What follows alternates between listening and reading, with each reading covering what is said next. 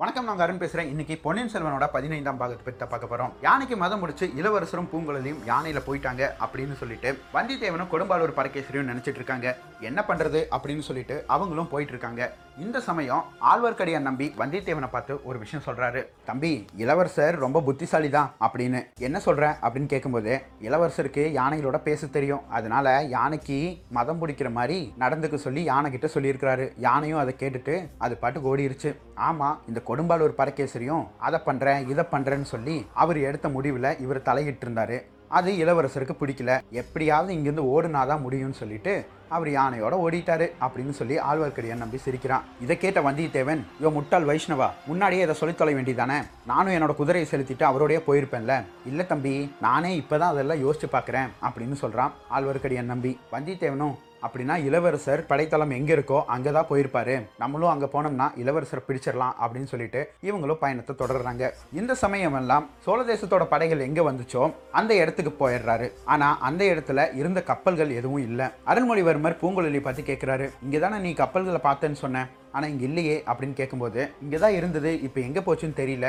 சரி அருள்மொழிவர்மரும் சரி இங்கே எங்கேயாவது தான் கிட்ட போயிருக்கும் அப்படின்னு சொல்லிட்டு பூங்குழலி நான் உங்கள்கிட்ட ஒரு முக்கியமான விஷயம் சொல்கிறேன் பூங்குழலியும் சொல்லுங்க இளவரசே அப்படின்னு சொன்னோன்னே அருண்மொழிவர்மர் சொல்கிறாரு இந்த தீவுக்குள்ள ஒரு ஊமை பிராட்டி இருக்கிறாங்க உனக்கு அவங்கள தெரியுமா அப்படின்னு கேட்கும்போது ஆ தெரியுமே ரொம்ப நல்லவங்க அவங்க என்ன அடிக்கொருக்கா பார்த்துக்குவாங்க. ம் அந்த ஊமை பிராட்டி ரொம்ப நல்லவங்க அது எனக்கும் தெரியும் உனக்கு ஒன்று தெரியுமா? அவங்க தான் சுந்தர சோழரோட காதலி. எப்பவோ சுந்தர சோழர் அவங்கள விட்டுட்டு வந்துட்டாங்க. அதுக்கப்புறம் இவங்க இறந்துட்டாங்கன்னு சொல்லி சுந்தர சோழர் நினைச்சிட்டு இருக்காரு. இப்பவும் அவருக்கு அந்த குற்ற உணர்ச்சி இருக்கு. இப்ப போய் அந்த ஊமை பிராட்டி சாகல இங்கே தான் இருக்கிறாங்க அப்படிங்கிற விஷயத்த நம்ம போய் சுந்தர சோழர்கிட்ட சொன்னோம்னா சுந்தர சோழர் கண்டிப்பாக சந்தோஷப்படுவார். இதனால அவரோட உடலும் சீக்கிரமாக குணமாயிரும். ஆனால் நடக்கிற குழப்பங்கள் எல்லாம் பார்த்தா நான் போய் சுந்தர சோழரை பார்ப்பனா பார்க்க மாட்டேனான்னு எனக்கே தெரியல.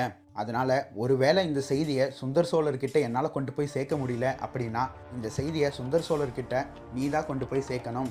அதுக்கு மட்டும் எனக்கு வாக்கு கொடு அப்படின்னு சொல்லி அருள்மொழிவர்மர் பூங்குழலி பார்த்து கேட்குறாரு பூங்குழலியும் கண்டிப்பாக நான் செய்கிறேன் அப்போ பூங்குழலிக்கு ஒரு விஷயம் தோணுது. இளவரசே நான் ஒரு மிகப்பெரிய பாவம் பண்ணிட்டேனே. உங்களை கொண்டு வந்து இந்த பழுவேற்றையர்கிட்ட ஒப்படைக்க போகிறனே அப்படின்னு சொல்லி நீ என்ன தப்பு பண்ண? அரசரோட கட்டளை கேட்டு தானே நானும் போகிறேன் அப்படின்னு சொல்கிறாரு இல்லை இப்போ நீங்கள் சொல்கிறத பார்த்தா உங்களோட உயிருக்கே ஆபத்து வரும் போலயே. கொடும்பாலூர் பரகேசரியும் வந்தியத்தேவன் எல்லாம் சொன்னது தான் உண்மை. நான் உங்களை அங்கேயே விட்டுருக்கணும். இங்கே கூட்டிகிட்டே வந்திருக்கக்கூடாது அப்படின்னு சொல்லி பூங்குழலி கொஞ்சம் வருத்தப்படுறான். இளவரசரும் வருத்தப்படாத பூங்குழலி எல்லாம் நல்லதுக்கே நடக்கும் அப்படின்னு சொல்லி சமாதானப்படுத்துறாரு. இந்த இடத்துல எல்லாம் தூரத்தில் ஒரு கப்பல் தெரியுது. அந்த கப்பலுக்கு ஒரு படகுல மூணு பேர் போயிட்டு இருக்காங்க ஆழ்வார்க்கடியான் நம்பி வந்தியத்தேவனையும் கொடும்பாலூர் படகேசரியும் எழுப்பி விடுறான். அங்கே பாருங்க அங்கே என்ன நடக்குதுன்னு அப்படின்னு. கொடும்பாலூர் படகேசரி அந்த படகோட்டியை நிறுத்து படகு நிறுத்து அப்படின்னு சொல்லி கத்துறாரு. ஆனால் அது கேட்காத மாதிரி அந்த படகோட்டியும் போயிட்டான். படகுல யாரோ ரெண்டு பேர் இருக்கிறாங்களே அது யாருன்னு தெரியலையே. அங்க ஒரு இதாக ஒரு கப்பல் இருக்கு. அந்த கப்பலுக்கு தான் அந்த படகு போயிட்டு இருக்கு அப்படிங்கிறத வந்தியத்தேவன் தெரிஞ்சுக்கிட்டான். வந்தியத்தேவனும் ஒருவேளை அந்த கப்பலில் தான் இளவரசர் போய் இருக்கிறாரோ? அதுதான் சோழ தேசத்திலிருந்து வந்த கப்பலோ? அப்ப கண்டிப்பா நான் இளவரசரோட தான் இருப்பேன் அப்படின்னு சொல்லிட்டு வந்தியத்தேவன் கடல்ல குதிச்சு நீந்தி போக ஆரம்பிச்சிடுறான். கொடும்பாலூர் பரகேசரியும் ஆழ்வார்க்கடியான் நம்பியும் இது என்னடா குழப்பம்? இளவரசர் யானையில போயிட்டாரு. இவன் கடல்ல குதிச்சு போயிட்டான். என்னதான் நடக்குதுன்னே தெரியலையே அப்படின்னு சொல்லி கொடும்பாலூர் பரகேசரி ரொம்ப குழப்பத்தில் இருக்கிறாரு. கொஞ்ச தூரத்துக்கெல்லாம் அந்த படகை வந்து அடைஞ்சிடுறான் வந்தியத்தேவன். படகுல இருக்கிறவங்களும் வந்தியத்தேவனை தூக்கி படகுல உட்கார வச்சிடுறாங்க. அதுல ரெண்டு ஆட்கள் முகத்தை பாதியா மூடி இருக்கிறாங்க. ஆனா அதுல ஒரு ஆளை வந்தியத்தேவன் பார்த்தோன்னே கண்டுபிடிச்சிட்டான். இவன் மந்திரவாதி ரவிதாசன் ஆச்சே இவன் இந்த படகுல என்ன பண்ணிட்டு இருக்கான்? இவன் எதுக்கு அந்த கப்பலுக்கு போயிட்டு இருக்கான்? சரி அவங்ககிட்டே கேட்போம் அப்படின்னு சொல்லிட்டு நீங்கள் ரெண்டு பேரும் எங்கே போகிறீங்க அப்படின்னு சொன்னோன்னே இதோ அங்கே நின்றுட்டு இருக்கல அந்த கப்பலுக்கு தான் போகிறோம் அந்த கப்பலுக்கு போய் எங்கே போகிறீங்க அது எங்களுக்கு தெரியாது. அங்கே போனோன்னு தான் முடிவு பண்ணும். சரி தம்பி நீ எங்கே போகிற நானும் அந்த கப்பலுக்கு தான் போகிறேன் கப்பலுக்கு தான் போவேன் சரி. கப்பல்லேருந்து எங்கே போகிற அது எனக்கும் தெரியாது. நானும் கப்பலுக்கு போனோன்னு தான் முடிவு பண்ணும் அப்படின்னு சொல்கிறான் வந்தியத்தேவன். முகத்தை முன்ன ரெண்டு பேரும் இவங்கிட்ட பேசி ஜெயிக்க முடியாது அப்படின்னு சொல்லிட்டு அமைதியாக உட்காந்துடுறாங்க கப்பல் கிட்ட போனோன்னே ஒரு ஏணி வருது. அந்த ஏணியில் மூணு பேரும் மேலே ஏறி போயிடுறாங்க. வந்தியத்தேவன் தான் கடைசியாக ஏறுறான். வந்தியத்தேவன் ஏறி குதிச்சதுக்கப்புறம் கப்பலில் இளவரசர் எங்கே அப்படின்னு சொல்லி கத்துறான். ஆனால் அங்கே இருக்கிற ஆட்கள் பார்த்தா ரொம்ப முரடர்களாகவும் ரொம்ப உயரமாகவும் இருக்கிறாங்க. யார் இவங்க அப்படின்னு பார்த்தா இவங்க எல்லாம் அரேபிய நாட்டை சேர்ந்தவங்களே. இந்த கப்பலை பார்த்தாலும் குதிரை எடுத்துகிட்டு வர்ற கப்பல் மாதிரி இருக்குது ஆமாம் அரேபிய தேசத்துலேருந்து குதிரைகளை இங்கே விற்கிறக்கு கொண்டு வருவாங்க. அவங்க தான் இவங்க.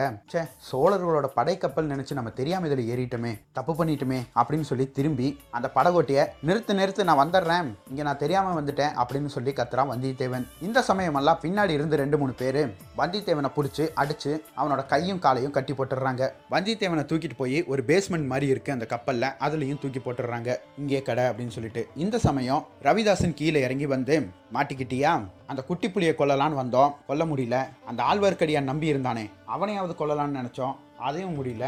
கடைசியாக நீயாவது வந்து மாட்டினியே. உன்னையாவது கொண்டு காளிக்கு பலி கொடுத்துடலாம் அப்படின்னு சொல்லிட்டு ரவிதாசன் மேலே ஏறி போயிடுறான். வந்தியத்தேவன் சே நம்மளோட அவசர புத்தி நினைச்சா நம்மளுக்கே கேவலமா இருக்கு. இளவரசர் இருப்பாருன்னு சொல்லிட்டு யாரோட கப்பல் என்ன கப்பல்னு தெரியாம ஓடி வந்து இங்கே ஏறுனா இவங்க கிட்ட வந்து மாட்டிக்கிட்டோமே அப்படின்னு சொல்லி வந்தியத்தேவனும் கொஞ்சம் வருத்தப்பட்டு இருக்கான் இந்த சமயம் வந்தியத்தேவனையும் அந்த ரெண்டு பேத்தையும் கொண்டு வந்து கப்பல்ல ஏத்தின படகோட்டி அந்த கரைக்கு போயிடுறான். கொடும்பாலூர் பரகேசரி நான் தான் கூப்பிட்டே இருக்கேன்ல ஏன் நிக்காம போனேன் அப்படின்னு சொன்னேன் எனக்கு காது கேட்கல அதுவும் இல்லாம அவங்க கொஞ்சம் காசு கொடுத்துருந்தாங்க. கொண்டு போய் அந்த கப்பலில் விட சொன்னாங்க ஐயா அதனால தான் நான் போனேன். மன்னிச்சிருங்க அப்படின்னு சொல்கிறான் சரி நாங்கள் இந்த படகுல ஏறுறோம்.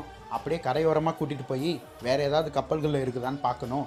ஓ அப்படின்னு சொல்லிட்டு ஆழ்வார்க்கடியான் நம்பியும் கொடும்பாலூர் பரகேசரியும் அந்த படகுல ஏறி போயிடுறாங்க.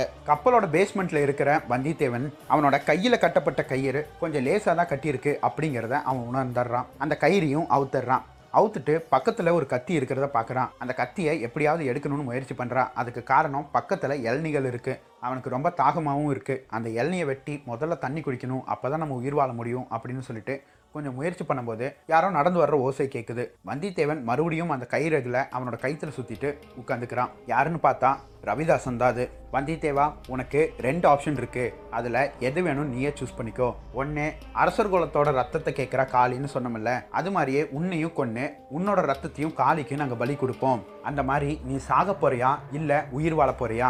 அப்படி உயிர் வாழணும்னா எங்களுக்கு நீ ஒரு உதவி பண்ணும். வந்தியத்தேவன் கேட்குறான் என்ன உதவி? அப்படின்னு கேட்டோன்னே இங்கே ஆறு அரேபியர்கள் இருக்கிறாங்க. இவங்க கிட்ட நாங்கள் சொன்னோம் எங்களை தமிழகத்தில் இறக்கி விட்டுட்டு போ அப்படின்னு சொன்னோம். ஆனால் இவனுங்க என்னடானா கலிங்க தேசத்துக்கு தான் நாங்கள் போகணும்னு சொல்கிறானுங்க நாங்கள் சொல்கிறத கேட்க மாட்டேறானுங்க எங்களையே அடிக்க வரானுங்க. நாங்கள் ரெண்டு பேரும் சாதாரண மனுஷங்க. ஆனால் நீ ஒரு படை வீரன். நம்ம எல்லாரும் சேர்ந்து அந்த ஆறு பேர்த்தையும் கொண்டு போட்டோம்னா உனக்கு நாங்கள் உதவி செய்கிறோம் அப்படின்னு சொல்கிறான் இதை கேட்ட வந்தியத்தேவன் அதே எப்படி முடியும்? அவங்க ஆறு பேர் நம்ம மூணு பேர் அதுலேயும் உங்கள் ரெண்டு பேர்த்துக்கு சண்டை வேறு தெரியாது. எப்படி போய் அவங்கள கொல்ல முடியும்? அப்படின்னு சொன்னோன்னே அவங்க எல்லாம் தூங்கிட்டு தான் இருக்காங்க. அந்த சமயம் நம்ம அவங்கள கொண்டுடலாம் வா அப்படின்னு சொல்லும்போது நீங்களாம் வீரனுங்களா? யாராவது தூங்கும்போது அவங்கள அட்டாக் பண்ணுவாங்களா? அப்படின்னு சொன்னோன்னே இவன் என்னடா போர் தர்மம் எல்லாம் பேசிகிட்டு இருக்கான்? உனக்கு பிழைக்கணும்னு இருந்தால் மேலே ஏறி வா இல்லைன்னா நாங்களே பார்த்துக்குறோம் அப்படின்னு சொல்லிட்டு பக்கத்தில் இருந்த ஆயுதங்கள் எல்லாம் எடுத்துட்டு ரவிதாசனும் இன்னொரு ஆளும் மேலே ஏறி போயிடுறாங்க. வந்தியத்தேவன் டக்குன்னு அவனோட கயிறு எல்லாம் அவுத்துட்டு கத்தி எடுத்து கால் கயிறையும் அவுத்துட்டு போய் அந்த இளநியை குடிக்கிறான் முதல்ல. அப்பாடா இப்போ தான் தாகம் தீர்ந்தது இல்லைன்னா செத்தே போயிருப்போம் அப்படின்னு சொல்லிட்டு மேலே போகும்போது வந்தியத்தேவனும் மேலே ஏறி போகிறான் அந்த சமயம் ஆல்ரெடி ரெண்டு காவலாளிகளை அந்த ரெண்டு பேரும் கொண்டுட்டாங்க மீதி நாலு பேர் கூட அவங்க சண்டை போட்டுருக்குறாங்க. அதை பார்த்தோன்னே வந்தியத்தேவனுக்கு இந்த நாலு பேர் அவங்கள போட்டு நசுக்கிட்டு இருக்கிறாங்க அப்படிங்கிறது தெரிஞ்சிருச்சு. வந்தியத்தேவனும் போய் ஒருத்தனை தூக்கி கடலில் தூக்கி போட்டுடுறான் இன்னொருத்தன் கூட மல்யுத்தம் நடத்திட்டு இருக்கான். அவனையும் தூக்கி கடலுக்குள்ளே போடும்போது என்ன கடலில் ஏதோ உழுகிற மாதிரி சத்தம் கேட்குதுன்னு சொல்லி மற்ற ரெண்டு பேர் திரும்பி பார்க்கும்போது அவங்க ரெண்டு பேர்த்தையும் ரவிதாசனும் அவன் கூட இருக்கிறவனும் கொண்டுடுறாங்க. ஸோ இப்போ ஆறு அரேபியர்களும் செத்துட்டாங்க. ரவிதாசன் வந்து சொல்கிறான் நீ கொஞ்சம் முன்னாடியே வந்திருந்தீங்கன்னா நாங்கள் கொஞ்சம் அடி வாங்கியிருக்கிற தேவையில்லை. பட் இருந்தாலும் நாங்கள் உனக்கு உதவி செய்கிறோம் நீயும் எங்களோட சேர்ந்துரு. நல்ல நல்ல பதவிகள் கிடைக்கும் நல்ல சொத்து கிடைக்கும் அப்படின்னு சொல்கிறான் வந்தித்தேவனும் நீங்கள்லாம் முதல்ல யாருன்னே சொல்ல உடனே உங்களோட சேருங்கன்னு சொன்னால் என்ன அர்த்தம்? அப்படின்னு கேட்குறான் அதுக்கு ரவிதாசன் சொல்கிறான் நாங்கள்லாம் பாண்டிய தேசத்தோட ஆபத்து உதவிகள். வீரபாண்டியனோட தலையெடுத்தானே ஆதித்ய கரிகாலன். அதுலேருந்து சோழ தேசத்தை கூண்டோடு அழிக்கணும்னு சொல்லி முடிவெடுத்திருக்கோம். நீயும் ஒரு சிற்றரசன்லேருந்து வந்தவன் தானே? உன்னுடைய வம்சத்தையும் சோழ தேசம் தான் அழிச்சுது. நீ ஏன் இப்போ சோழ தேசத்துக்கு இவ்வளோ விசுவாசியாக இருக்க? உன்ன மாதிரி வீரன் எங்களோட இருந்தா சோழ தேசத்தை இன்னும் எளிதில் வென்றலாம் என்ன சொல்கிற எங்களோட சேர்ந்துக்கிறியா? அப்படின்னு சொல்லும்போது வந்தியத்தேவன் கொஞ்சம் யோசிக்கிறான். அவனுக்குள்ளே வர்ற யோசனைகள் என்னென்னா இது ஒரு மூணு நாளைக்கு முன்னாடி இவனுக்கு வந்து நம்மக்கிட்ட சொல்லியிருக்கூடாதா கண்டிப்பாக இவங்களோட தான் சேர்ந்துருப்போம். இப்போ அருள்மொழிவர்மரை பார்த்ததுக்கப்புறம் சத்தியம் தர்மம் பொய் பேசக்கூடாது பிறரை ஏமாற்றக்கூடாது இந்த மாதிரி விஷயங்கள் தான் நம்மளுக்கு தோணுது. அதுவும் இல்லாமல் அவர் நம்ம மேலே எவ்வளோ நம்பிக்கை வச்சிருந்தாரு? நம்மளை உயிர் நண்பன் கூட சொன்னார் அவருக்கு துரோகம் பண்ண முடியுமா? அப்படின்னு சொல்லிட்டு ரவிதாசனை பார்த்து அப்படியெல்லாம் பண்ண முடியாது. நான் சோழ தேசத்துக்கு தான் விசுவாசமா இருப்பேன். அப்போ ரவிதாசன் பக்கத்தில் இருக்கவன் சொல்கிறான் ஆயிரம் வருஷம் ஆண்ட அரசர் குலத்தோட ரத்தத்தை கேட்குறா காளி அதோட சேர்ந்து உன்னையும் கழுத்தெடுத்துட வேண்டியதா? அப்படின்னு சொல்லும்போது வந்தியத்தேவன் டக்குன்னு யோசிக்கிறான் இது கடம்பூர் சம்புவரையர் மாளிகையில் ஒரு நாடகம் நடந்ததே. அந்த நாடகத்தில் ஒரு பூசாரி சாமி வந்து குறி சொன்ன வாக்காச்சே அப்படின்னு சொன்னோன்னே அவன்ட்டு என்ன தம்பி எங்கேயோ கேட்ட மாதிரி இருக்கா? நீயும் கடம்பூர் சம்புதுரை மாளிகையில் தானே இருந்த? அந்த சாமியாடி குறி சொன்னதே நான் தான். இதை கேட்ட வந்தியத்தேவனுக்கு ஏற்றாவே கோவம் வந்துருச்சு. அப்போ அத்தனை சதி திட்டங்களும் உங்களால் தான் நடக்குதா? அப்போ இங்கே எதுவுமே தற்செயலாக நடக்கல. அதுக்கு ரவிதாசன் சொல்கிறான் ஆமாம் தம்பி உன்னை கட்டி உள்ளே கொண்டு வந்து போடும்போது உன்னோட கைகளை மட்டும் லேசாக கட்டணும் உனக்கு தெரிகிற மாதிரி தேங்காய்களையும் அடுக்கணும். உனக்கு பக்கத்துலேயே கத்தியும் தூக்கி போட்டோம். இதெல்லாம் பார்த்துட்டு நீயே கை தவுத்துருவேன் அப்படிங்கிறதும் எங்களுக்கு தெரியும். கண்டிப்பாக எங்களுக்கு வந்து உதவி செய்வேன் அப்படின்னு நாங்கள் நினச்சோம். கவலையே படாத சோழ தேசத்தை நாங்கள் அழிச்சிருவோம். அதுக்கு ஒரு பெண் தெய்வமே எங்கள் கூட இருக்குது அதுதான் பழுவூர் இளையராணி நந்தினி தேவி அப்படின்னு சொன்னோன்னே வந்தியத்தேவனுக்கு எச்சாமே கோவம் வருது. ஒரு தருணத்தில் இவங்க ரெண்டு பேர்த்த இங்கே கொண்டுடலாமா அப்படின்னு அவனுக்கு தோணுது. அடுத்த சமயம் இந்த பக்கம் என்ன நடக்குதுன்னு பார்த்தீங்கன்னா கொடும்பாலூர் பரகேசரியும் ஆழ்வார்க்கடியான் நம்பியும் இளவரசரையும் பூங்குழலியும் பார்த்துடுறாங்க. ஆழ்வார்க்கடியான் நம்பி வந்து என்ன நடந்தது அப்படிங்கிற விஷயத்த கரெக்டாக சொல்கிறான் நீங்கள் அந்த கப்பலில் இருக்கிறதா நினச்சிட்டு வந்தியத்தேவன் அங்கே போயிட்டான். கடைசியில் இந்த படகோட்டி வந்தான். வந்தியத்தேவன் அந்த கப்பலில் ஏறினதுக்கப்புறம் இவன் வந்துட்டானா? அதுக்கப்புறம் என்ன நடந்துச்சுன்னு எங்களுக்கு தெரியாது அப்படின்னு சொல்கிறான் ஆழ்வார்க்கடியான் நம்பி. இந்த சமயம் ஒரு குதிரை வர சத்தம் கேட்குது குதிரை வர சத்தத்தோட திசையை நோக்கி எல்லாரும் திரும்பும்போது அந்த குதிரையில் அந்த ஊமை மூதாட்டி இருக்கா. கொடும்பாலூர் பரகேசரி இந்த ஊமைச்சிக்கு இப்படி ஒரு குதிரை எங்கேருந்து கிடைச்சது? இது அரேபியர்களோட குதிரையாச்சே. அந்த ஊமை மூதாட்டி அருள்மொழிவர்மரை பார்த்து பார்த்து ஒரு சில செய்கை காமிச்சிட்டு குதிரையை திருப்பிட்டு போறான். இவங்களும் பின்னாடியே போறாங்க. அங்க போனா நிறைய பிணங்கள் கிடக்குது. எல்லாம் சோழ தேசத்தோட படை வீரர்கள். அருள்மொழிவர்மர் கொடும்பாலூர் பரகேசரி ஆழ்வார்க்கடியான் நம்பி எல்லாரையும் பார்க்குறாங்க. ஒருத்தருக்கு கூட உயிர் இல்லை. இதெல்லாம் நம்மளோட படை வீரர்கள் யார் இப்படி பண்ணாங்க? அப்படின்னு கேட்கும்போது யாருக்கிட்டயுமே பதில் இல்லை. மறுபடியும் அந்த ஊமை மூதாட்டி செய்கை காமிச்சு இன்னொரு பக்கம் கூட்டிட்டு போறா. அந்த இடத்துல அருள்மொழிவர்மர் ஓடி போய் பார்த்தா அங்க ஒருத்தர் மட்டும் உயிருக்கு போராடிட்டு இருக்காரு. தரைப்படையை ஏற்றிட்டு போறவங்களுக்கு தளபதியின் பேரு. அதே கப்பல் படையை எடுத்துட்டு வர்றவங்களுக்கு களபதி அப்படிங்கிறது பேரு. இளவரசர் அவரோட முகத்தை ஒத்து பார்த்தோன்னே இது களபதி அப்படிங்கிறது தெரிஞ்சிருச்சு. நம்மளோட படை வீரர்களுக்கெல்லாம் என்னாச்சு? ஏன் எல்லாரும் செத்து கிடக்குறாங்க? அப்படின்னு சொல்லும்போது நாங்கள் செஞ்ச பாவத்துக்கு தான் எங்களுக்கு தண்டனை அப்படின்னு சொல்றாங்க. என்ன சொல்றீங்க? அப்படின்னு சொல்லும்போது ரெண்டு கப்பல்ல படை வீரர்கள் வந்தோம். அவங்க கிட்ட நான் என்ன சொல்லி கூட்டிட்டு வந்தேன்னா இலங்கையில போர் நடக்குது நம்ம வந்து அவங்களுக்கு உதவி செய்யணும்னு சொல்லி கூட்டிட்டு வந்தேன். ஆனா வந்ததுக்கான காரணம் என்னன்னா பழுவேற்றையர்கள் உங்களை கைது பண்ணி கூட்டிட்டு வர சொன்னாங்க. அந்த விஷயம் எனக்கு மட்டும்தான் தெரியும். ஆனா அது எப்படியோ வீரர்களுக்கு தெரிஞ்சு முடிஞ்சிருச்சு. என் கூட வரமாட்டேன்னு சொல்லி கொஞ்சம் பேர் மாந்தோட்டத்தில் தான் நீங்கள் இருப்பீங்க அப்படின்னு சொல்லி அந்த பக்கம் போயிட்டாங்க. ஒரு பத்து பதினஞ்சு பேர் மட்டும் சரி அரசர்கிட்ட கட்டளையை நிறைவேற்றணும் அப்படின்னு சொல்லி என் கூட வந்தாங்க. நாங்கள்லாம் இரவில் இந்த இடத்துல தூங்கிட்டு இருக்கும்போது ஒரு ஆறு அரபியர்கள் வந்தாங்க. அவங்க எங்களை எல்லாம் தாக்கிட்டு இங்கே இருக்கிற வீரர்கள் எல்லாம் கொண்டுட்டு நம்மளோட கப்பலையும் எடுத்துகிட்டு போயிட்டாங்க. கடைசியாக இந்த விஷயத்தை யாராவது கிட்ட சொல்லிட்டு தான் நம்ம உயிர் போகணும்னு சொல்லி நான் காத்துக்கிட்டு இருந்தேன். நல்ல வேளை உங்களை பார்த்து அந்த விஷயத்த சொல்லிட்டேன். உங்களுக்கு பாவம் பண்ணணும்னு நினச்சதுக்கு எங்களை மன்னிச்சிருங்க அப்படின்னு சொல்கிறாரு அருள்மொழிவர்மருக்கு ரொம்பவே வருத்தமாக இருக்குது சோழ தேசத்தில் ஏன் இப்படியெல்லாம் நடக்குது? ஒரு மன்னரிட்ட கட்டளையை நிறைவேற்ற மாட்டோம்னு சொல்லி படை வீரர்கள் இப்படியெல்லாம் போகலாமா? இதெல்லாம் நம்மளோட தேசம் மிகப்பெரிய வீழ்ச்சியை அடையும் அப்படிங்கிறதுக்கான அறிகுறி தான் அப்படின்னு அவர் சொல்லிட்டு இருக்கும்போதே அந்த களபதி இறந்துடுறாரு. அருள்மொழிவர்மரும் கொடும்பாலூர் பரகேசரியும் வருத்தமா நின்று பேசிட்டு இருக்கும்போது பூங்குழலி அந்த படகோட்டி கிட்ட ஏதோ சொல்லி பேசிட்டு இருக்கா. கொடும்பாலூர் பரகேசரி இது என்ன விபரீதம்? இவளுக்கு அவன் தெரிஞ்சவன் போலயே அப்படின்னு சொன்னோன்னே அருள்மொழிவர்மர் போய் இவன் யாரு? அப்படின்னு கேட்கும்போது இவன் என்னோட அண்ணன். ரெண்டு நாளுக்கு முன்னாடி யாரோ அதிகமாக பணம் தராங்கன்னு சொல்லி அவங்கள இலங்கைக்கு கூட்டிட்டு வந்ததே இவன் தான்.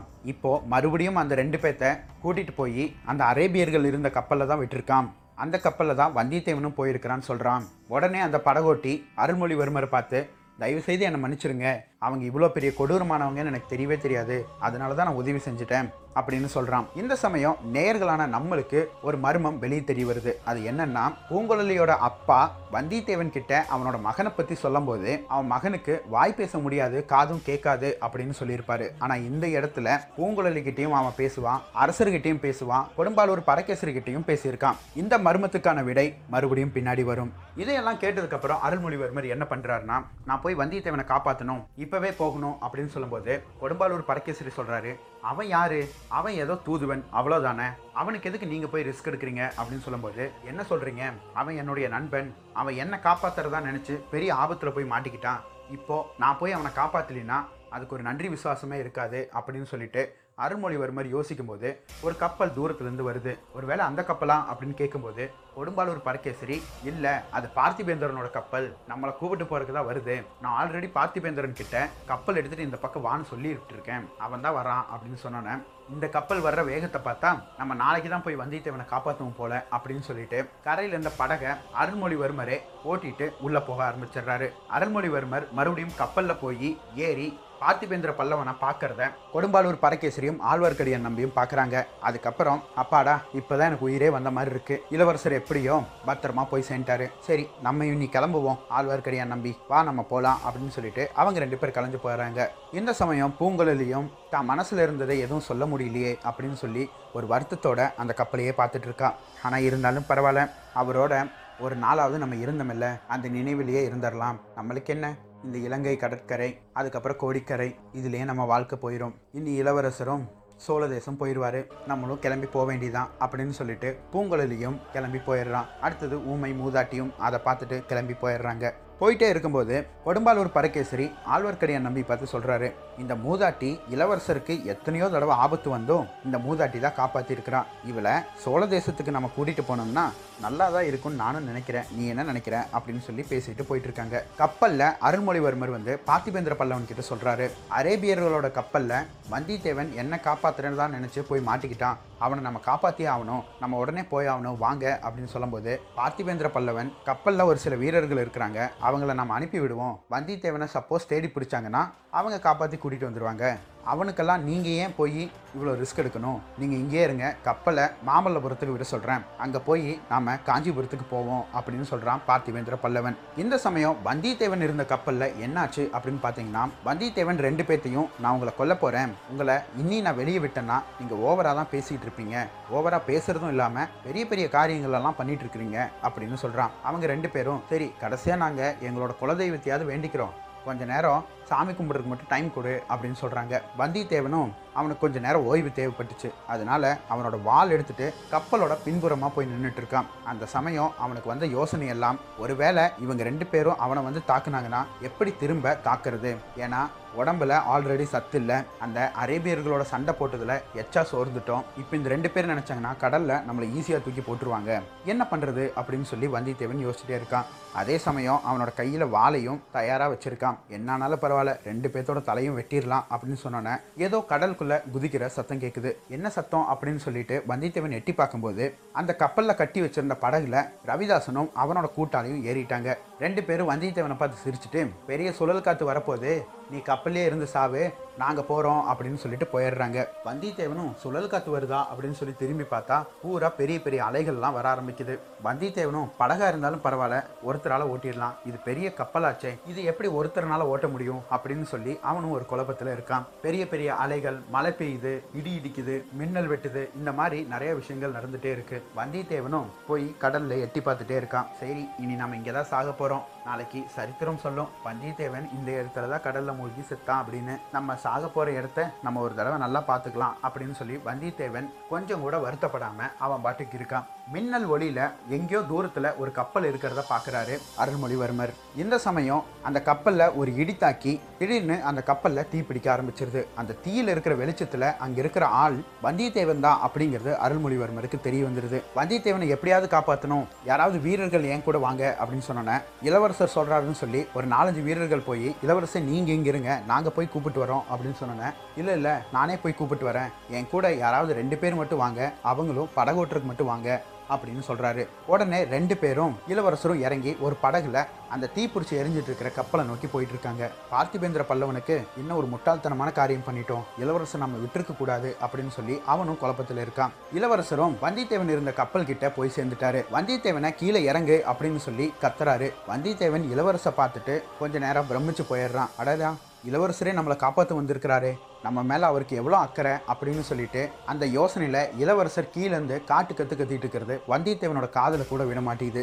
இது வேலைக்காகாது அப்படின்னு சொல்லிட்டு இடுப்பில் ஒரு கயிறு கட்டிட்டு அந்த கயிறை ரெண்டு காவலாளிகிட்டையும் கொடுத்துட்டு இளவரசர் கடலில் குதிச்சு அந்த கப்பல் மேலே ஏற முயற்சி பண்ணுறாரு மேலேயும் போனதுக்கப்புறம் வந்தியத்தேவா என்னோட தோல்ல கெட்டியா பிடிச்சி பின்னாடி கட்டிக்கோ. எக்காரணத்து கொண்டு என்னை விட்டுறாத? நான் உன்னை காப்பாற்ற தான் வந்திருக்கேன். இந்த கப்பல் தீப்பிடிச்சிருச்சு. இன்னி கொஞ்ச நேரத்தில் கடலுக்குள்ளே போயிடும் தயவு செய்து சீக்கிரம் இறங்கு அப்படின்னு சொன்னோன்னே வந்தியத்தேவனும் அருள்மொழிவர்மரும் அந்த கப்பலை விட்டு இறங்கி கடலில் இறங்கிடுறாங்க.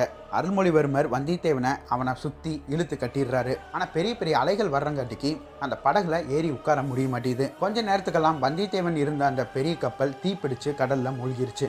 அதுக்கப்புறம் வந்தியத்தேவனும் அருள்மொழிவர்மரும் அந்த படகுல ஏறி உட்காந்துடுறாங்க ஆனால் மூழ்கிற கப்பலிருந்து ஒரு பெரிய கட்டை வந்து அந்த படகை இடித்து இவங்க போகிற படகை ரெண்டாக உடச்சிருது. இந்த சமயம் கடலுக்குள்ளே நாலு பேரும் விழுக வேண்டிய நிலைமை ஏற்படுது. மறுபடியும் அருள்மொழிவர்மர் எப்படியாவது வந்தித்தேவனை மறுபடியும் கட்டி பிடிச்சுக்கிறாரு. ரொம்ப சோர்வடைந்த வந்தித்தேவன் அருள்மொழிவர்மரை பார்த்து சொல்கிறாரு இளவரசை என்னை விட்டுருங்க. இனி நான் உயிரோட இருக்க மாட்டேன்னு அது எனக்கே தெரியுது. நீங்கள் தப்பிச்சு போங்க. நான் எப்படியாவது போயிடுறேன் அப்படின்னு சொல்லும்போது அருள்மொழிவர்மர் விட மாட்டேறாரு பேசாமல் வா என் கூடயே அப்படின்னு சொன்னோன்னே இல்லை என்னால் முடியல. விட்டுருங்க. அப்படின்னு சொன்னோன்னே ஒரு மரத்தளத்தை தள்ளி இந்த மரத்தளத்து மேலே பிடிச்சிக்கோ. இங்கேயே இரு. அப்படின்னு சொல்கிறாரு ஆனால் இருந்தாலும் வந்தியத்தேவன் ஒத்துக்க மாட்டேங்கிறான். கட்டி இருந்த கைத்தையும் அவுக்க பார்க்குறான் இந்த சமயம் அருள்மொழிவர்மர் வந்தியத்தேவனோட மண்டையிலேயே நாலு போடுறாரு. வந்தியத்தேவன் மயக்கமாயி விழுந்துடுறான். அவனை தூக்கி அந்த கட்டையில் போட்டு அருள்மொழிவர்மரும் அந்த கட்டையை பிடிச்சிட்டு நிற்கிறாரு கொஞ்ச நேரத்துக்கெல்லாம் வந்தியத்தேவன் முழிச்சு பார்க்கும்போது விடிஞ்சிருச்சு. இளவரசே கரை வந்துருச்சா அப்படின்னு கேட்கும்போது கரையெல்லாம் இனி வரல. ஆனால் தூரத்தில் ஒரு தென்னை மரம் பார்த்தேன். அப்படின்னா கரை இங்கே தான் இருக்குன்னு நினைக்கிறேன். இந்த அலைகளோடையே சேர்ந்து இனியும் கொஞ்ச நேரத்துக்கெல்லாம் நம்ம கரையில் போய்க்கலாம். நீ கொஞ்சம் அமைதியாக இரு அப்படின்னு சொல்கிறாரு அருள்மொழிவர்மர். இந்த சமயம் ஒரு பெண் வந்து பாடுற சத்தம் கேட்குது வந்தியத்தேவனும் அருள்மொழிவர்மர் பார்த்து நான் சாக போகிறேன் என்னோட மூதாதையர் எல்லாம் ஏதோ பாட்டு பாடி என்னை கூப்பிடுறாங்க அப்படின்னு சொன்னோன்னே உன்னோட மூதாதையர் மட்டும் இல்லை என்னோட மூதாதையரும் அப்படி தான் கூப்பிடுறாங்க போல. ஏன்னா பாட்டு சத்தம் எனக்கும் கேட்குது அப்படின்னு சொல்கிறான் பாடுறது யாராக இருக்கும் அப்படின்னு சொல்லிட்டு அருள்மொழிவர்மர் கேட்குறாரு வந்தியத்தேவன் கொஞ்சம் கூட யோசிக்காமல் ரெண்டு பேரும் இப்படி கடலில் உயிருக்காக போராடிட்டு இருக்கோம் இந்த சமயத்தில் பாட்டு பாடுறதுன்னா வேறு யாராக இருக்கும்? அந்த பைத்தியமாக தான் இருக்கும் அப்படின்னு சொல்கிறான் வந்தியத்தேவன். அந்த சமயம் அருள்மொழிவர்மர் திரும்பி பார்க்குறாரு அது வேற யாரும் இல்லை பூங்குழலி படகு ஓட்டிட்டு வந்துட்டான். பூங்குழலி நீயா? அப்படின்னு சொன்னானே முதல்ல அருள்மொழிவர்மர் அந்த படகுல ஏறி உட்கார்ந்ததுக்கு அப்புறம் வந்தியத்தேவனையும் தூக்கி உள்ளே போடுறாங்க. ரொம்ப நன்றி நீ வரலினா எங்களை காப்பாற்றிருக்கவே முடியாது அப்படின்னு சொன்னானே கரையில் ஒருத்தன் சாக கிடந்தான். அவன் சொன்னான் கடலில் மிகப்பெரிய ஒரு சுழல் காட்டு வந்துருச்சு ஒரு கப்பல் தீப்பிடிச்சு எரிஞ்சிருச்சுன்னு. ஒருவேளை நீங்கள் போன கப்பலுக்கு இது தீப்பிடிச்சு எரிஞ்சிருக்குமோன்னு சொல்லி தான் நான் பார்க்குறக்கு வந்தேன். நல்ல வேளை உங்கள் ரெண்டு பேர்த்தையும் நான் பார்த்துட்டேன். இனி உங்கள் ரெண்டு பேர்த்தையும் கரையில் கொண்டு போய் சேர்க்கறது என்னுடைய கடமை. அப்படின்னு சொல்றா பூங்குழலி. இதோட பொன்னியின் செல்வனுடைய இரண்டாம் பாகமான சுழல் காற்று முடியுது. ஸோ நம்ம முதல்ல பார்த்தது புதுவெல்லம். அதில் வந்தியத்தேவன் ரெண்டு ஓலைகளை கொண்டுட்டு மறுபடியும் குந்தவை பிராட்டிக்கிட்ட ஒரு ஓலை வாங்கிட்டு கோடிக்கரை வரைக்கும் வந்திருப்பான். ஆனால் அதுக்குள்ளேயே எத்தனை சதித்திட்டங்கள் சோழ தேசத்தை சுற்றி நடந்துட்டு இருக்கு அப்படிங்கிற விஷயத்த சொல்லியிருப்பாங்க. ரெண்டாவது அருள்மொழிவர்மரை பார்க்கறதுக்காக இலங்கைக்கு வர்றதும் அவரை எப்படி சந்திக்கிறான் அப்படிங்கிறதும் அவரு கூட எப்படி உயிர் நண்பனாகிறான் அப்படிங்கிறதையும் தெரிஞ்சுக்கிட்டு முதல் பாகத்தில் இருந்த ஒரு சில முடிச்சுகளுக்கான விடையும் இதில் கொடுத்து இரண்டாம் பாகத்திலையும் நிறைய கேரக்டர்ஸை கொண்டு வந்து அதிகமான மர்ம முடிச்சுகளும் மறுபடியும் கொண்டு வந்திருப்பாங்க. இனியும் மூன்று பாகங்களில் என்ன நடக்க போகுது அப்படிங்கிறத நம்ம பொறுத்திருந்து பார்க்கலாம். நன்றி.